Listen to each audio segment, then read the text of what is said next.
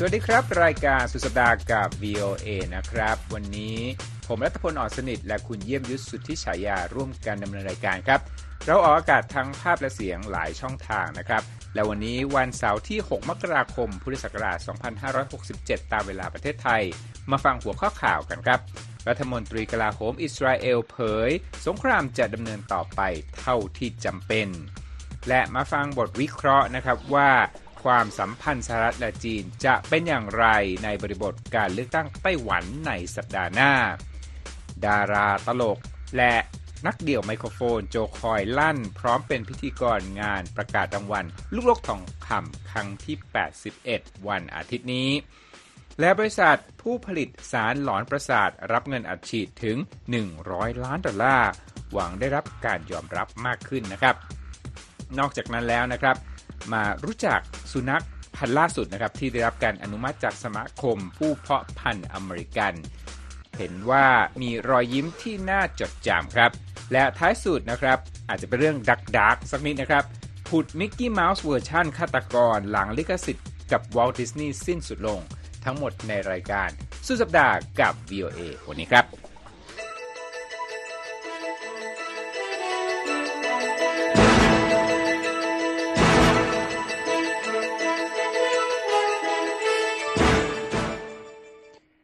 ผู้ชมครับ ภารกิจหนึ่งนะครับของ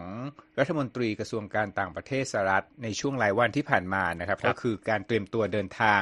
ไปยังตะวันออกกลางอีกครั้งหนึ่ง เป็นครั้งที่ 4 แล้วใช่ไหมคุณเยี่ยมยุทธหลังจากเกิดเหตุการณ์สงครามอิสราเอลและฮามาสใช่ครับ อันนี้ก็เป็นครั้งที่ 4 แล้วก็เป็นความเคลื่อนไหวที่น่าจับตามอง ทั้งในแง่ที่มีความหวังแล้วก็ในแง่ที่น่ากังวลนะครับ เมื่อรัฐมนตรีต่างประเทศสหรัฐแอนโทนีบลิงเคนเดินทางมีกำหนดไปถึงตะวันออกกลาง ในวันศุกร์มุ่งหารือแนวทางจัดการกาซาหลังสงคราม ส่วนรัฐมนตรีกลาโหมอิสราเอล ประกาศแผนการรบแบบใหม่ ซึ่งเผยว่าจะรบจนกว่าตัวประกันจะได้รับอิสระ ฮามาสถูกทำลายและภัยคุกคามถูกกำจัดครับ การเดินทางของบลิงเคนที่นับเป็นการเยือนตลอดกลางครั้งที่ 4 นับตั้งแต่การสู้รบเริ่มขึ้นเมื่อ 7 ตุลาคม มีประเด็นการพูดคุยที่จะรวมไปถึงเรื่องของการเพิ่มความช่วยเหลือด้านมนุษยธรรมในฉนวนกาซาและแนวทางบริหารจัดการพื้นที่ดังกล่าวหลังสงคราม โดยในการเดินทางครั้งนี้ จุดหมายปลายทางของบลิงเคนมีทั้งอิสราเอล เขตเวสต์แบงก์ตุรกีกรีซจอร์แดน กาตาร์สหรัฐเอมิเรตส์ ซาอุดิอาระเบียและอียิปต์ครับ โดยนับตั้งแต่สงครามเริ่มขึ้น มีชาวปาเลสไตน์จำนวนหลายแสนได้หนีภัย การสู้รบลงไปยังพื้นที่ตอนใต้ของฉนวนกาซาและจำเป็นต้องอาศัยอยู่อย่างยากลำบาก โดยขาดการเข้าถึงอาหาร น้ำดื่มที่สะอาดรวมถึงห้องสุขาที่ใช้งานได้เมื่อวันพฤหัสบดีที่ผ่านมารัฐมนตรีกลารัฐมนตรีกระทรวงกลาโหมอิสราเอลประกาศแผนการใหม่เกี่ยวกับสงครามในกาซาซึ่งรวมถึงการเพิ่มการโจมตี เป้าหมายทางยุทธศาสตร์ในทางตอนเหนือ แต่ยังไม่มีการยืนยันอย่างเป็นทางการในเรื่องนี้จากรัฐบาลอิสราเอล โดยสำนักงานรัฐมนตรีกลาโหมอิสราเอลโยอัฟกาแลนด์ระบุในแถลงการว่าในพื้นที่ตอนเหนือของฉนวนกาซาเราจะเปลี่ยนผ่านไปสู่แนวทางการต่อสู้แบบใหม่ ให้สอดคล้องกับความสำเร็จทางทหารภาคพื้นดิน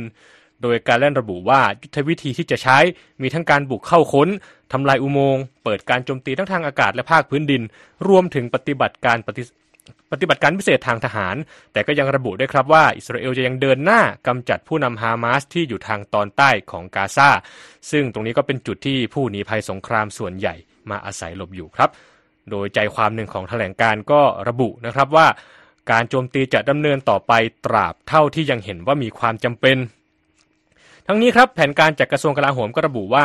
สงครามจะดำเนินต่อไปจนกระทั่งตัวประกันที่ถูกจับไปในวันที่ 7 ตุลาคม ได้รับการปล่อยตัวทั้งหมด กลุ่มฮามาสถูกทำลาย และภัยคุกคามทางทหารที่เหลือถูกกำจัด ในส่วนประเด็นการจัดการพื้นที่ฉนวนกาซาหลังสงครามนะครับ แผนการก็ระบุว่าจะไม่มีพลเรือนอิสราเอลในฉนวนกาซาหลังลุล่วงเป้าหมายของสงคราม แต่ทั้งนี้อิสราเอลจะยังมีสิทธิในการปฏิบัติหน้าที่ของตนในพื้นที่ดังกล่าวอยู่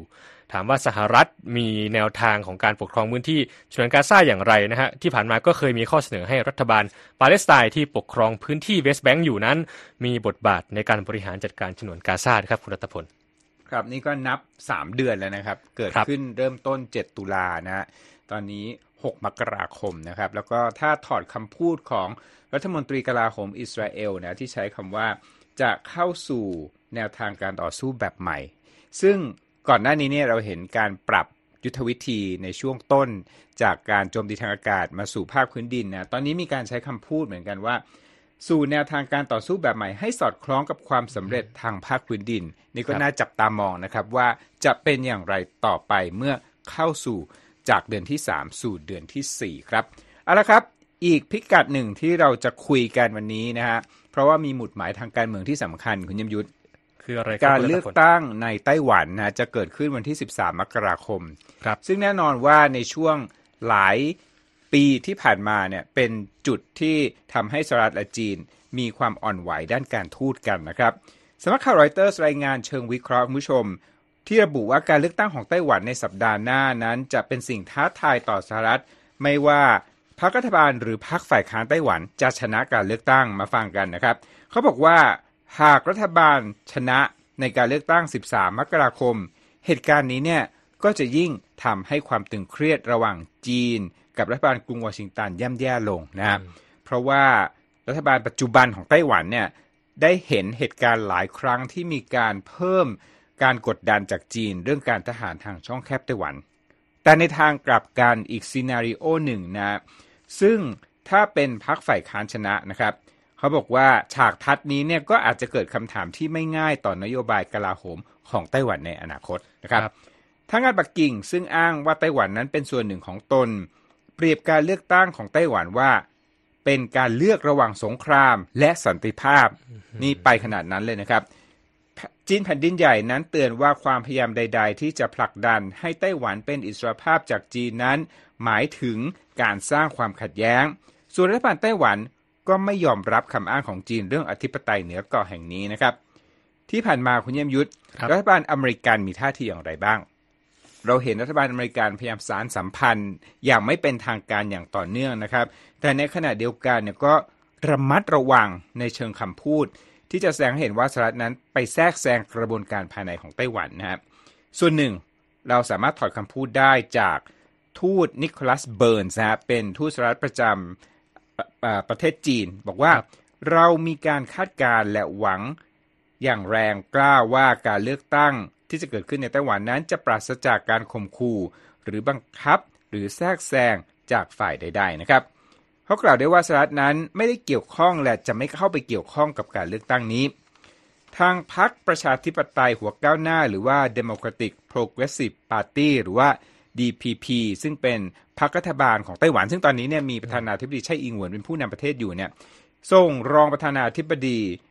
ไล่ชิงเตอ๋อหรือว่าวิลเลียมไลนะครับครับเป็นผู้สมัครชิงตำแหน่งผู้นำไต้หวันในการเลือกตั้งที่จะเกิดขึ้น จีนมองนะครับว่าตัวแทนของพรรคเนี้ยพรรค DPP เป็นบุคคลที่ต้องการแบ่งแยกดินแดนของยมยุทธและหากว่าวิลเลียมไลชนะ การเลือกตั้งนักวิเคราะห์ก็คาดการณ์นะครับว่า รัฐบาลปักกิ่งนั้น จะยกระดับแรงกดดันทางฐานต่อไต้หวัน คืออย่างที่เราเห็นมาในช่วงปี 2 ปีที่ผ่านมาเนี่ยเขาบอกว่าจะเห็นขึ้นเพิ่มขึ้นอีกนะ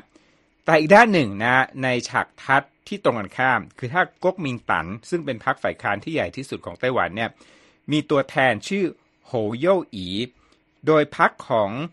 ผู้นี้เนี่ยชายผู้นี้เนี่ยต่อต้านอย่างหนักเรื่องการแยกตัวออกจากจีนนะครับ อย่างไรก็ตามทั้งพรรค DPP พรรครัฐบาลปัจจุบัน และพรรคก๊กมินตั๋งพรรคฝ่ายค้านนั้น กล่าวเช่นเดียวกันนะว่า ทั้งคู่เนี่ยมีความสามารถในการรักษาความสงบสุขของไต้หวัน และจะเพิ่มความแข็งแกร่งทางกลาโหมให้กับกองทัพนะครับ รัฐบาลสหรัฐกล่าวว่าไม่สนับสนุนเอกราชของไต้หวันออกจากจีนนั่นก็คือเป็นนโยบายที่สหรัฐเนี่ยดำเนินมาอย่างต่อเนื่อง แต่ประเด็นอ่อนไหวก็อาจจะเกิดขึ้นครับ หากว่าตัวแทนพรรคก๊กมินตั๋งชนะการเลือกตั้ง ที่อาจจะเป็นเช่นนั้นก็เพราะว่าที่ผ่านมาครับสหรัฐเน้นการป้องปรามจีนด้วยการสนับสนุนด้านกลาโหมต่อไต้หวัน ส่วนพรรคก๊กมินตั๋งนั้นส่งเสริมสายสัมพันธ์ที่ใกล้ชิดยิ่งขึ้นกับรัฐบาลปักกิ่งนั่นเองนะครับ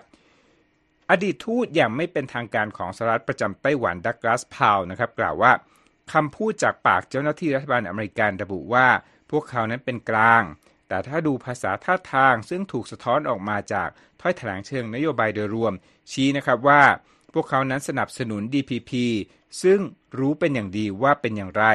มากกว่าก๊กมินตั๋นที่พวกเขาไม่ค่อยจะแน่ใจเท่าไหร่นะครับ ทั้งนี้เจ้าหน้าที่สหรัฐบางรายบอกกับรอยเตอร์สว่า พวกเขากำลังเตรียมตัวต่อการเพิ่มแรงกดดันทางทหาร ทางเศรษฐกิจและทางการทูตจากจีนต่อไต้หวัน ไม่ว่าพรรคใดจะชนะ แต่มีนักวิชาการผู้หนึ่งนะครับ ชื่อ Caris Templeman จากสถาบัน Hoover Institute ที่มหาวิทยาลัยสแตนฟอร์ดของสหรัฐกล่าวครับว่า หากตัวแทนพรรคโกมินตั๋งชนะการเลือกตั้ง ผลดังกล่าวนั้นอาจจะช่วยสร้างเสถียรภาพต่อความสัมพันธ์ไต้หวันและจีน และลดระดับภัยคุกคามระยะสั้น รวมทั้งซื้อเวลาให้กับการปฏิรูปด้านกลาโหมของไต้หวันอีกด้วยครับคุณผู้ชมเอาละครับ เรียกว่าเป็นข่าวเปิดรายการวันนี้ที่เป็นข่าวหนักนะครับ แต่ข่าวของวงการบันเทิงที่น่าสนใจ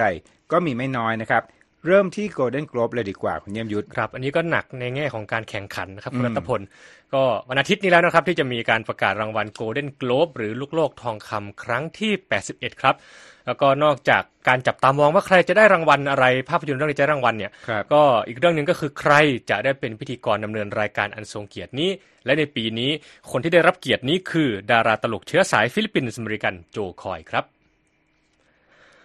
ดาราตลกและนักเดี่ยวไมโครโฟนชื่อดังเล่านะครับว่าเขาติดตามการมอบรางวัลใหญ่ ๆ ของโลกบันเทิงนี้มาตั้งแต่เด็ก และวันอาทิตย์นี้จะเป็นการเติมเต็มความฝันของเขาที่หวังว่าตัวเขาจะทิ้งความทรงจำดีๆเอาไว้ หลังจากเวทีนี้ประสบกับเรื่องอื้อฉาวในปีก่อนๆ โดยคอยก็กล่าวนะครับว่า ฉันรู้ดีว่าจะมีเด็กๆ มาดู The Globes The Globes ก็เป็นชื่อเรียกของ The Golden Globes หรือรางวัลครับโลกทองคำนะครับ แล้วก็กล่าวว่าพอพวกเขาได้ดูก็อยากให้เขาได้พูดว่าอ้ามันเป็นไปได้นะ ฉันสามารถเป็นแบบนั้นได้ มันไม่ได้มีแค่สองหรือสามสีที่อยู่ในถาดสี แต่ว่ามีทุกสีอยู่ในนั้น มันจะเป็นช่วงเวลาที่สวยงาม อันนี้คือสิ่งที่คอยกล่าว อันนี้ะครับน่าจะหมายถึงตัวเลือกของการเป็นพิธีกรหรือเปล่า ว่าไม่ใช่ครับจำเป็นต้องเป็นเชื้อชาติใด แต่ว่าตัวเองเนี่ยก็เป็นเครื่องสะท้อนของความหลากหลาย ทางวัฒนธรรมเชื้อชาติสีผิวในอเมริกา ถูกต้องครับ เพราะว่าอาคอยเนี่ยก็คือเป็นพิธีกร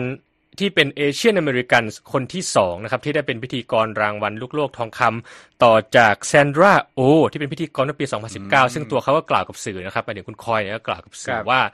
อยากจะให้ตัวเขาก็เป็นแรงบันดาลใจให้กับเด็ก ๆ เช่นกันนะฮะครับ ทีนี้เราไปดูเรื่องฉาวในอดีตของเวทีลูกโลกทองคำนะครับที่กลายเป็นประเด็นขึ้นมา ก็เกิดขึ้นเมื่อปี 2021 นะฮะที่สื่อ Los Angeles Times รายงานว่า ในคณะกรรมการมอบรางวัลลูกโลกทองคำที่ประกอบด้วยสื่อต่างชาติจำนวน 87 คน ไม่มีคนผิวดำเลย ก็เลยส่งผลให้ต้องมีการรื้อคณะกรรมการใหม่นะครับทั้งนี้พอคอยเนี่ยได้เป็นพิธีกรเนี่ยเขาก็กล่าวนะว่าเขามีความมุ่งมั่นอย่างมากที่จะใช้อารมณ์ขันที่เป็นเอกลักษณ์ของเขาในเวทีลูกโลกทองคำครั้งนี้ แล้วก็ระบุว่าอยากมั่นใจว่าทุกคนจะมีความสุข แล้วก็จะล้อเลียนตัวเองนะครับ แล้วก็ถ้าฉันทำแบบนั้นได้ ฉันก็จะล้อคนอื่นด้วย นี่ก็เป็นเสน่ห์ของอพิธีกรรายการมอบรางวัลของโลกบันเทิงของอเมริกาที่จะมีเรื่องของการสอดแทรกลวดลายเข้าไปอย่างนี้นะครับ โดยในปีนี้ครับคุณรัตพล ลูกโลกทองคำจะถูกมอบโดยคนบันเทิงระดับแถวหน้าอย่างคับคั่งนะครับ อย่างเช่นมิเชลโยผู้ได้รับรางวัลเมื่อปีที่แล้วจะเป็นผู้เชิญรางวัลเนาะใช่ครับ ใช่ครับวิลเฟอร์เรลนะฮะแองเจล่าแบสเซตแล้วก็อแมนดาซีฟรีดนะครับในตัวอย่างสำหรับบุคคลและผลงานที่เข้าชิงก็หลายเรื่องเราเคยมีรายงานมาแล้วยกตัวอย่างเช่นภาพยนตร์เรื่องบาร์บี้ที่มีชื่อเข้าชิงถึง 9 รางวัลนะครับครับเอ่อแล้วก็นักแสดงอย่างมาโก้ร็อบบี้แล้วก็ไรอันกอสลิงเนี่ยเข้าชิงรางวัลสาขาดาราสมทบนะฮะ ส่วนที่ขับเคี่ยวกันมาเลยก็คือออ p เพนไฮเมอร์นะครับอันนี้ก็ถูกใช้เป็นมีมในโลกออนไลน์คู่กันนะหลายคนอาจจะเห็น ใช่ ไปดูบาร์บี้ต้องอะไรนะครับ ไปกับผู้หญิงหรือเปล่านะครับ ส่วนออ p เพนไฮเมอร์ต้องดูฟิสิกส์ก่อนอะไรประมาณนี้ ก็ออ p เพนไฮเมอร์ได้รับการเสนอชื่อเข้าชิง 8 รางวัลครับ โดยในส่วนนักแสดงก็ได้เข้าชิงถึง 3 คน ในหมวดของรางวัลสำหรับผลงานทางโทรทัศน์ ก็เป็นเรื่องของซีรีส์ว่าด้วยการเชื่อดเฉือนช่วงชิงอำนาจในตระกูลสื่ออย่าง Succession อันนี้ผมกับพี่ก็เคยดูนะครับก็เชื่อดเฉือนหัวใจก็ได้รับการเสนอชื่อเข้าชิงมากที่สุดถึง 9 รางวัลครับซึ่งรวมถึงรางวัลในสาขาการแสดงของนักแสดงหลักทั้ง 4 คนด้วยครับ ทีนี้ผู้ชมนะครับที่อยากจะชมพิธีการพิธีกรรมประกาศรางวัลลูกโลกทองคำถามว่าจะดูได้ที่ไหนดูกี่โมงนะครับเอ่อพิธีก็จะถ่ายทอดสด ตั้งแต่เวลา 17 นาฬิกาตามเวลาแปซิฟิกในช่อง CBS และ Paramount Plus สำหรับผู้ใช้งานที่สมัครติดตามแบบ Showtime Subscription ครับ อืม ครับ ก็น่าสนใจมาก น่าจะเริ่มต้นด้วยงานพรมแดงเช่นเคยนะครับ ครับ ก็น่าสนใจติดตามแต่ยอมรับนะว่าพอหลังโควิดในยพฤติกรรมการเสพสื่อบันเทิงหนังหรือว่าซีรีส์ของผมเนี่ยแตกต่างไปจากเดิมมากเป็นไม่รู้ยังไงบ้างณครับดูแล้วคือ จากเดิมเนี่ยเราจะกระตือรือร้นไปโรงหนัง แต่พอเอาจริงโควิดด้วยมันทำให้เรา เปลี่ยนพฤติกรรมไปก็รอดูสตรีมมิ่งจากที่บ้านแล้วแน่นอนว่าอรรถรสมันจะไม่เหมือนกับเข้าไปในโรงหนังนะใช่ครับก็ทำให้เอาจริงก็คือว่าไม่ได้เสพสื่อบันเทิงตามไม่ค่อยทันเท่าไหร่ นอกจากจะใหญ่จริง ๆ อย่างบาร์บี้หรือออปเพนไฮเมอร์ที่แบบทำให้ แบ่งโลกเป็นสองโลกนะ แฟนขาบาร์บี้กับแฟนขาออปเพนไฮเมอร์อย่างที่คุณเยี่ยมยุทธบอกอะ่ะใช่ ผมรู้สึกว่าจอแก้วกับจอเงินในยุคหลังโควิด นี่เป็นอะไรที่สัดส่วนนี่ค่อนข้างจะอาจจะไล่ตามกันทัน แล้วก็ได้ใช่ในแง่ของการที่คนหันมาดูความบันเทิงกันผ่านมือถือหรือผ่านช่องทางที่บ้านกันมากขึ้นครับครับเอาละครับก็เป็นช่วงแรกของรายการสุดสัปดาห์กับ VOA เท่านั้นนะฮะพักสักครู่เดียวครับ เรายังมีข่าวสารที่น่าสนใจอื่นๆรออยู่ครับ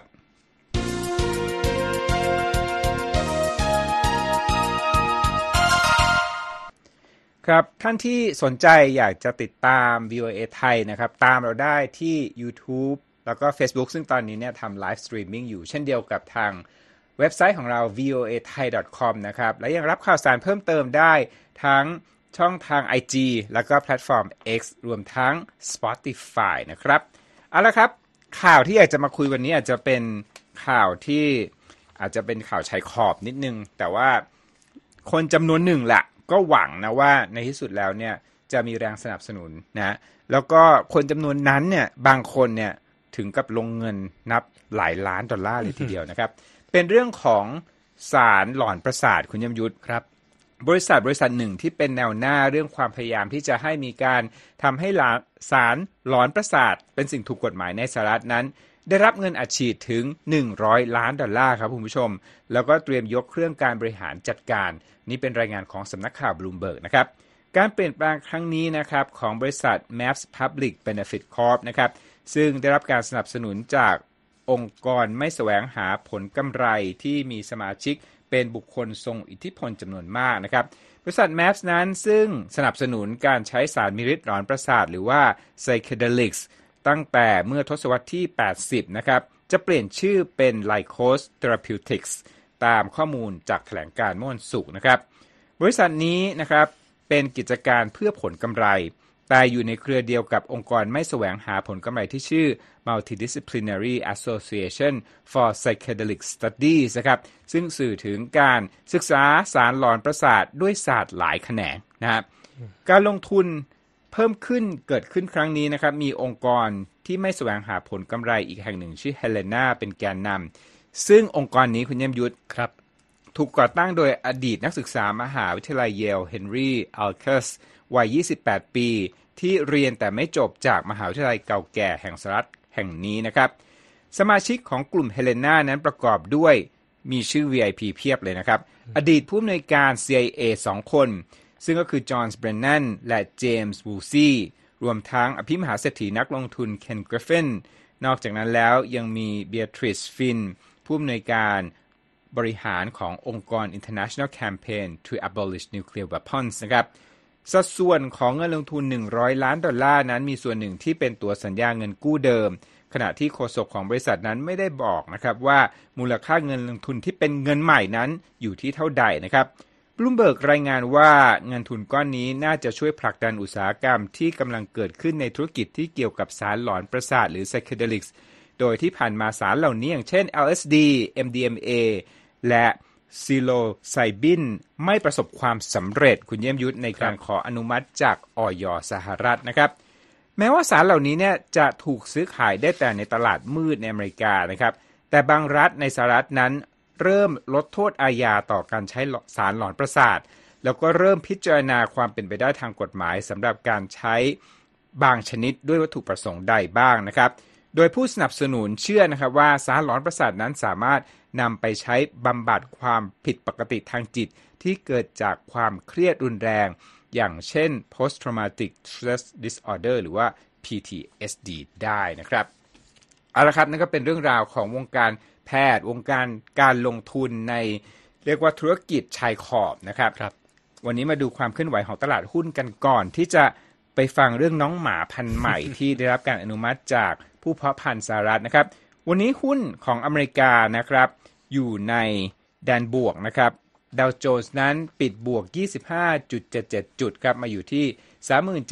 37,466.11 ขณะที่ S&P บวก 8.56 จุดมาอยู่ที่ 4,697.24 NASDAQ เพิ่มขึ้น 13.77 จุดมาอยู่ที่ 14,524.07 นะครับ ราคาทองคำบวก 0.12%มาอยู่ที่ 2,052 ดอลลาร์ กับอีก 50 เซนต์ต่อออนซ์ ขณะที่ 1 ดอลลาร์แลกได้ 34 บาท กับอีก 72 สตางค์ครับอะละเกริ่นไว้นะฮะตั้งแต่ต้นรายการแล้วบอกว่า เราจะมาทำความรู้จักกับสุนัข ก็ไม่ใช่พันธุ์ใหม่นี่เป็นพันธุ์เก่าแก่ แต่ว่าเป็นพันธุ์ล่าสุดที่เขาว่าได้รับการยอมรับจากองค์กรที่สำคัญในอเมริกานะครับ คืออย่างนี้คุณผู้ชมในวันพุธที่ผ่านมานะครับ สมาคมผู้เพาะพันธุ์สุนัขอเมริกัน หรือว่าอเมริกัน Kennel Club นะครับก็ได้อนุมัติสุนัขสายพันธุ์ Lancashire Heeler ให้สามารถร่วมแข่งขันในการประกวดสุนัขหลายพันรายการ ซึ่งรวมถึง รายการระดับเพชรอย่าง Westminster Kennel Club นะครับ Lancaster Lancashire Heeler นะฮะ เป็นสุนัขที่มีขนาดสันทัดนะครับ แล้วก็เต็มไปด้วยชีวิตชีวา นอกจากนั้นแล้วหลายคนบอกว่าน้องตัวนี้เนี่ย เป็นที่น่าจดจำจากรอยยิ้มคุณยมยุทธพอเห็นลายแล้วจำได้เหมือนกันนะครับเนี่ยครับ ด้วยความที่มีลำตัวยาวและขนสั้นนะครับ Lancashire Heeler จึงเปรียบได้กับสุนัขพันธุ์คอกี้ที่ตัวเล็กลงมานะครับ โดยมีความสูงจากเท้าถึงหัวไหล่เนี่ยประมาณ 1 ฟุตนะหรือว่า 30เซนติเมตรน้ำหนักสูงสุดตามมาตรฐานพันธุ์นั้นอยู่ที่ 7.7 กิโลกรัมนะครับ ในอดีตนะครับ Lancashire Heeler หรือเรียกสั้นๆว่า Heeler ช่วยเกษตรกรต้อนปศุสัตว์ในฟาร์มได้นะครับ แล้วก็ยังช่วยไล่หนู ส่วนในปัจจุบันนั้นหมาพันธุ์นี้นั้นใช้ในหลากหลายกีฬาของสุนัขหลายประเภทนะครับ คำอธิบายนิสัยของ Lancashire Heeler ตามมาตรฐานฉบับทางการบอกนะว่า เป็นสุนัขพันธุ์ที่กล้าหาญดูมีความสุขและผูกพันกับเจ้าของอย่างยิ่งนะครับ และเมื่อเจ้าตูบพันธุ์นี้ขยับริมฝีปากเข้ามาใกล้หู บรรดาเจ้าของมองว่าเจ้าฮิลเลอร์นั้นกำลังส่งยิ้มมาให้คุณเยี่ยมยุทธน่ารักทีเดียวเชียวครับ ส่วน ผู้เพาะพันธุ์นะครับจากรัฐเนบราสกา ซึ่งเป็นประธานสมาคมผู้เพาะพันธุ์พันธุ์นี้เนี่ยชื่อคุณเชอริลบรัดเบอรี่นะครับบอกว่าสุนัขพันธุ์นี้เนี่ยสามารถทำกิจกรรมได้หลากหลาย ตั้งแต่ดมกลิ่น ซึ่งเป็นงานนะไม่ใช่ดมกลิ่นแบบสูดหายใจ แล้วก็ได้กลิ่นไม่ใช่อย่างนั้นนะคือ ดมกลิ่นถ้าสัตว์อย่างนี้ใช่ไหมครับใช่ไปจนถึงการแข่งขันความปราดเปรียวนะครับ แล้วก็ข้อสำคัญนะ เธอเน้นนะว่าเพื่อนสีขาพันธุ์นี้เนี่ย จะเลี้ยงให้ดีเนี่ยเหมือนกับต้องมอบหมายภารกิจ เป็นหมาทำงานเป็นหมาขยันนะครับ ต้องทำอย่างสม่ำเสมอเอ่อเจ้าฮีลเลอร์เนี่ยมีต้นกำเนิดจากอังกฤษนะครับ โดยปัจจุบันเนี่ยเป็นพันธุ์ที่เหลืออยู่น้อยในถิ่นฐานเดิมของพวกมันนะครับ สมาคมผู้เพาะพันธุ์สุนัขอังกฤษ จดทะเบียนสุนัขพันธุ์แลงคาเชียร์ฮีลเลอร์เฉลี่ย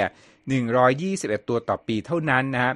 ขณะที่ American Kennel Club ระบุว่าทั่วโลกมีน้องหมาชนิดนี้อยู่แค่ 5,000 ตัวเท่านั้น ถ้าคุณเทียบกับ หมาสุดฮิตอย่าง Golden Retriever เนี่ยมีเป็นหลายล้านตัวนะตัวนี้มี 5,000 เท่านั้นเองนะครับ ปัจจุบัน American Kennel Club นั้นประกาศอนุมัติ สุนัขไปแล้ว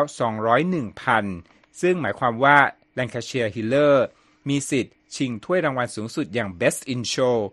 จากงานประกวดอย่างงาน Westminster และอีกสนามอื่นๆ แข่งกับเพื่อนๆอีก 200พันธุ์ตั้งแต่บัดนี้เป็นต้นไปครับเอาละครับ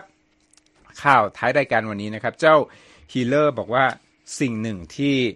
พวกเธอทำได้คือการไล่ล่าหนูนะครับ แต่ว่าถ้าเจอหนูของคุณเยี่ยมยุทธวันนี้ แล้วก็ผมว่าเจ้าฮีลเลอร์เนี่ยจะเป็นตัวที่ถูกไล่มากกว่าใช่ไหมครับ ใช่ครับ เพราะว่าหนูที่เรากำลังจะพูดถึงวันนี้คุณรัตพลก็คือเจ้าหนูมิกกี้เมาส์นะครับอ่าอืมคนฟังคนชมอาจจะงงว่า แล้วมันจะไปล่าน้องแลงคาเชียร์ฮีลเลอร์ได้ยังไงนะฮะแต่ มิกกี้เมาส์ในเวอร์ชั่นที่เป็นต้นฉบับของวอลต์ดิสนีย์เมื่อปี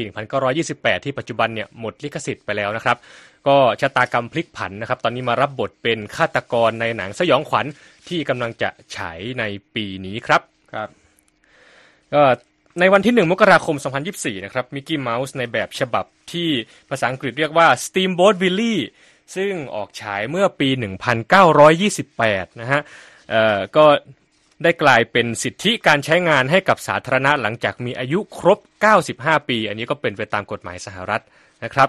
และหนึ่งวันถัดมาคุณรัตพล ตัวอย่างภาพยนตร์สยองขวัญที่ชื่อว่า Mickey's Mouse Trap อันนี้ต้องอ่านอย่างละเอียดนะครับ ก็ถูกเผยแพร่ โดยมีเจ้าหนูขาวดำนะครับ เปลี่ยนจากบทบาทสุดน่ารักน่าเอ็นดู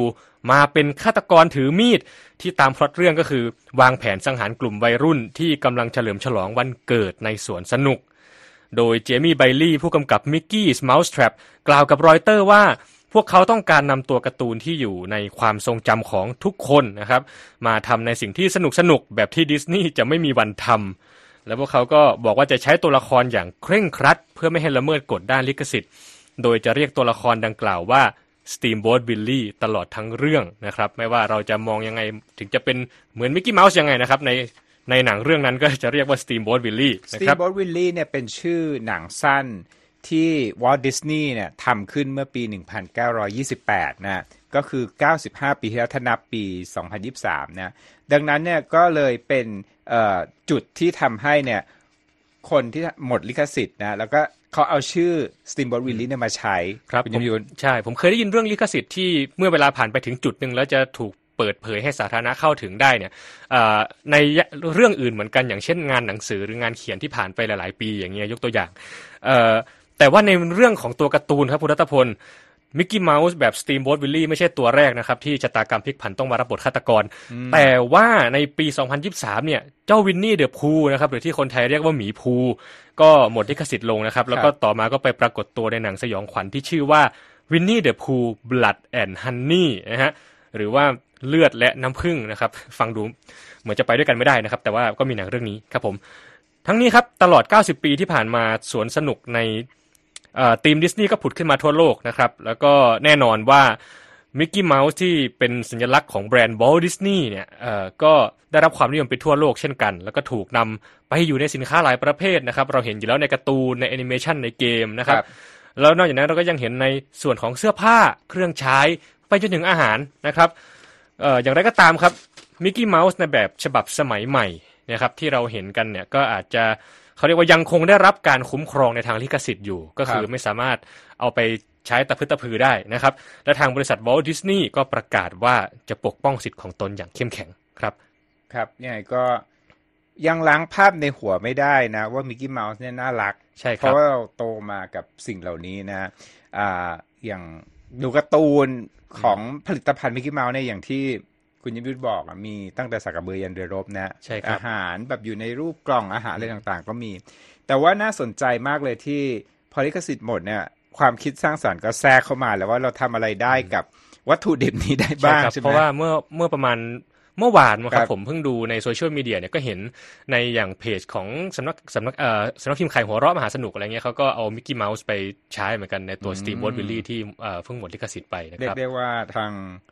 ทางผู้วาดการ์ตูนไทยเนี่ยก็ไม่ได้พลาดโอกาสนี้ครับนะฮะเรียกว่าตามทันเลยทีเดียวว่าภาพนะจำ ของมิกกี้เมาส์เนี่ยก็อาจจะถูกปกป้องไปด้วยความทรงจำในวัยเด็กของพวกเรานะครับ ส่วนชะตากรรมและภาพจำของมิกกี้เมาส์หลังจากนี้จะเป็นอย่างไรก็เป็นเรื่องที่พวกเราน่าติดตามดูเหมือนกันครับเอาละครับก็ให้เป็นประโยคปิดวันนี้แล้วกันนะคครัรับบเอาละครับก็เป็นรายการสุดสัปดาห์กับ VOA ของเรานะครับ ผมรัฐพลอ่อนสนิทและคุณเยี่ยมยุทธสุทธิฉายา วันนี้ต้องลาไปก่อน สวัสดีครับ สวัสดีครับ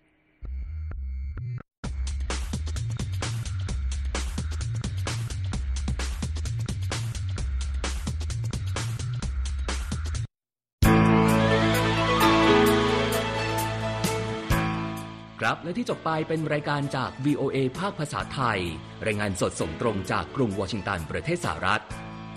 คุณผู้ฟังสามารถติดตามข่าวสารจากทั่วโลกได้ในทุกที่ทุกเวลาที่เว็บไซต์ voa thai com รวมถึงทุกช่องทางในโซเชียลมีเดีย Facebook YouTube Twitter และ Instagram เริ่มต้นวันด้วยการอัปเดตข่าวสารจากทั่วโลก ผ่านรายการข่าวสดสายตรงจาก VOA ภาคภาษาไทย และสุดสัปดาห์กับ VOA ทั้งยังเรียนรู้เรื่องราวทางวัฒนธรรม และไลฟ์สไตล์ ผ่านรายการภาษาอังกฤษแบบอเมริกันของเรา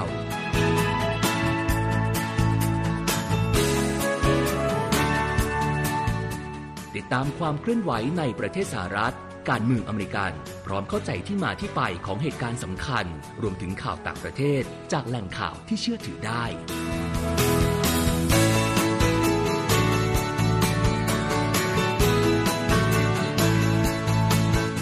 นอกจากนี้ VOA ยังมีบทสัมภาษณ์และคอนเทนต์แบบ Exclusive จากบุคคลที่น่าสนใจหลากหลายวงการ